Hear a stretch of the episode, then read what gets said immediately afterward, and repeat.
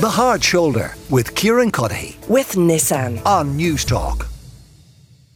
Now, I mentioned the public library actually, and I'm going to head back down there uh, this afternoon. This afternoon for us, remember, we're a few hours earlier than you. Um, and I'm going to uh, dip my head into the, the map room there as well. But right outside the public library, you'll find on Boylston the uh, painted finish line for the Boston Marathon. I actually went out for a run this morning and I made sure that I ran the right way uh, over that finish line, uh, the way so many people will be doing in a few weeks' time when the marathon is held.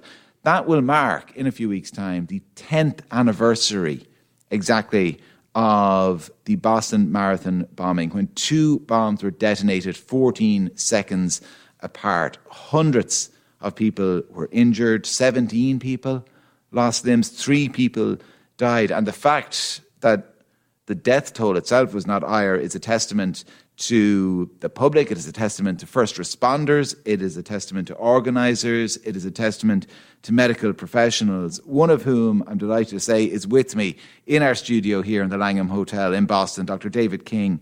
He is a trauma surgeon and a professor at Harvard Medical School. David, you're welcome uh, to the show and thanks a million for, for joining us. Thanks for having me. Um, uh, you actually ran the marathon 10 years ago. I did in uh, three hours and 12 minutes, just um, uh, roughly about an hour before the, the bombs went off, yeah. So you crossed the line, and there, were, there was no indication that anything untoward was, was, was going to happen when you finished. No, in fact, um, I was uh, hanging out in the athlete recovery area. Uh, back in those days, you could check a bag at the start, and they'd bring it to the finish for you. And uh, I was waiting to collect my bag, and as I've reconstructed the timeline over the past decade, um, it seems I was at the public gardens waiting for a taxi when the bombs went off, but there was enough distance and um, high-rise buildings between the the sites of the, the bomb and where I was that I didn't hear or or recognize a thing. The only thing I can remotely recall is um, uh, possibly uh, feeling uh, an awkward rumbling under my feet, which is a a feeling that I'd um, I'd experienced many times in um, uh, Iraq and Afghanistan when um, uh, mortars or recoilless rifle rounds would land on our base. It would just make the bottom of your feet um, rumble just a little bit. So I recall feeling that, but absolutely not acknowledging what that could be, and certainly not suspecting anything wrong at, at the finish line. That was the farthest thing from my mind. Uh, and where were you? What was going on when you did realize something had happened? Well, you know, I, I, I didn't realize that first. Uh, I got almost all the way home, and um, uh, I I turned my phone on, and I had lots of text messages from uh, friends saying, "Hey, tracked you online, good race," and then my really good friends texting me saying, "Hey, loser, why are you so slow?"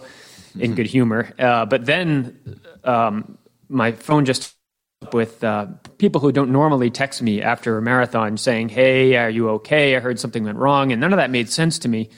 So I opened a web browser and uh, I tried to go to a, any one of a number of local uh, news outlets, and none of those pages would load. So I tried some national news outlets. And after hitting you know page requests after page requests, nothing would load because, as we since learned, the um, cellular towers were just super saturated, uh, and that seemed just odd enough to me that uh, I diverted to the hospital, and then for reasons I still can't entirely articulate. Um, when the taxi pulled up on in, in front of the hospital, it looked like a regular Monday. There wasn't a high degree of chaos. It just everything just looked normal. And for some reason, I still decided to go in. And instead of just walking into the emergency department, I walked up to our call room where I put some scrubs on and a surgical cap and eye protection before I walked down to the emergency department. And when I walked in there, I saw the first wave of, of patients uh, arriving. And the, um, the, the pattern of injury was one that was uh, easily recognizable to me as, as something that I'd seen hundreds or thousands of times before on the battlefield.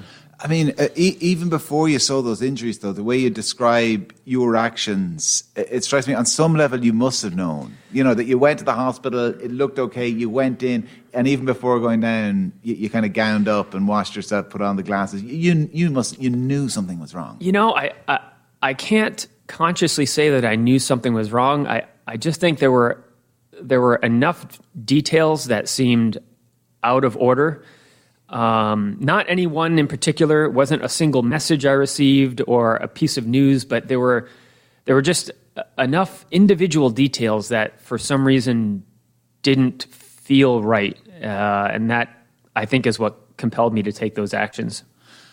So when you saw what you did uh, in the emergency room then, as you say, kind of uh, echoes of your experience in Afghanistan. I mean, it, was it a case then, it, it's just all hands on deck until all patients are seen? Uh, it's, it's, I assume it's kind of, there's an element of organized chaos from your point of view. So it, the, the all hands on deck is, is certainly an understatement uh, it's it's difficult for a city to take care of uh, you know 243 acutely injured patients all at once, uh, but yet we we managed to do that. And uh, all hands on deck, as, as I said, is a little bit of an understatement because trauma care, of course, is a, is a team sport. Uh, as a surgeon, I can't do anything without anesthesia, and we can't do anything without critical care nursing, and so on. And so, so many people involved. But as the as the waves of patients kept coming in the in the hours that followed, um, something really remarkable happened at um, at the Mass General, and that is um, everyone refused to leave. Um, the people staffing the coffee shop, uh, the um, cafeteria workers who knew that the hospital staff needed to be fed, nurses not going home I remember the hospital rolling out uh, cots so people could catch some sleep uh, before they went back to work. Uh, the, the hospital has and had and has a, a very robust, organized disaster plan, but the the outpouring uh, at our hospital, and I know it was similar uh, through uh, throughout all the hospitals in Boston, was truly um, a testament of a, a remarkable spirit of of resiliency for for healthcare workers and first responders who just would not give up and would not go home. When all of that is happening, when you're in the middle of it, are, are you capable of of taking a step back and and uh, processing how, how remarkable for all the wrong reasons, uh, you know, the the, the, the day's events are, or, or does that happen afterwards? It's a little bit of both. I recognized in the moment, probably after the the the first operation, that this was a remarkable day in history, uh, and uh, I don't mean to, to, to to mean for a minute that remarkable means good. It just mm. means a notable day in history, and I I knew what was happening in the moment. Uh, because of that, I I ended up uh, taking a bunch of photos that day that I knew would be useful in you know after action reviews and uh, and just um, uh, reviewing actions of the day. Um, but everyone, meaning not just me, but everyone was working nonstop for about four days uh, be- before all the patients had had their index operations, their second and third operations that are often required and we could finally pause and take a breath. Um, and it was probably about four or five days afterwards that uh, I really sat down and thought about the event and started processing uh, what, for me, and I think for many Bostonians, was a, a, a nearly unthinkable uh, tragedy. Um, mm it's the Boston Marathon. It's supposed to be um, an event that celebrates happiness and wellness and fitness, and um, you know we've we've been having it here for well over hundred years, uh, and to have such a an unthinkable thing happen, um, it, it struck me somewhat personally too because I thought, you know, I spent so much time overseas fighting terrorism uh, in order that it not come to our shore again uh, after 9 11. And I thought, well, geez, here, here we are again, back in my country, in my state, in my city, at my marathon. Um, so I, I, think for me and for, for many people, it, it felt like it was uh, it, it hit home somewhat personally. How you know you say you you process it. How do you? Because I guess when when you witness some of those similar scenes of trauma um, in Afghanistan or Iraq or wherever you happen to be, that you know humans are very good at compartmentalizing things and, and rationalizing things in, in the context in, in, in, which they're presented. Uh, and and those scenes were presented in a different country, and then you come back here and life is good and relatively safe and secure and suddenly it's all happening around you. So I think you're exactly right. Uh, humans do uh, compartmentalize things quite well. Uh, I can't speak for everyone, uh, naturally, uh, but for me, uh, and I think for many surgeons in particular, um, we're very good at taking taking this thing, this this experience, this emotion, and we put it in the box. And we put the box on the shelf so we can get on with the job. And then at some point, days, weeks later, I don't know, you take that box off the shelf, you open it up, and you, you see what you put inside. Uh, for for some people, um, that you might do that many times uh, over many years mm. uh, until you um, resolve whatever the issues are that are in that box.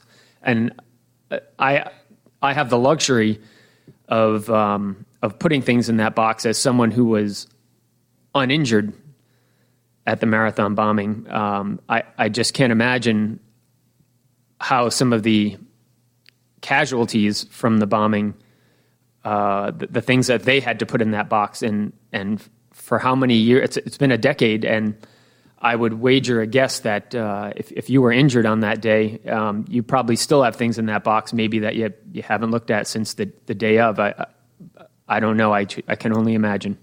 Yeah, and you know, we don't want to lessen that the grief either that the, the bereaved families would feel in the next couple of weeks when the anniversary rolls around, or the fact that people are still undergoing surgery, you know, all these years later. Oh yes. Um, uh, on on foot of those attacks, it strikes me though, you know, from, from speaking to other people since we got here, and uh, sometimes the odd time in the in the years since as well, that as a city, there's there's almost this kind of collective decision that was made, and, and you tell me whether this is right or wrong, this interpretation, that, that, that you would put into practice that old kind of maxim that, you know, tomorrow is more important than yesterday, and that, listen, as a city, we can't forget what happened, but we can't wallow in it either, and we have to recognize that, you know, we also saw the best of Boston in the wake of it. Boy, you, are darn right about that. Um, out, of that day came some of the most remarkable actions and um, um, remarkable humans expressing the resiliency of not just themselves but of of the entire city. Really, it's it's pretty it's pretty darn impressive. Um, you know, now even now, or I should say now more so than it used to be. Uh, if you walk around the city and you stop to get coffee and you're wearing a um, you know Boston Marathon celebration jacket or a hat, uh, perfect strangers will walk up to you and say, "Hey, did you run that year? Are you running this year? Let me buy you coffee." And it, it, it's almost as as if it's not as if it it is. In fact, uh, I think uh, particularly since ten years ago, the marathon is uh, a celebration for the city and non runners and runners alike appreciate that.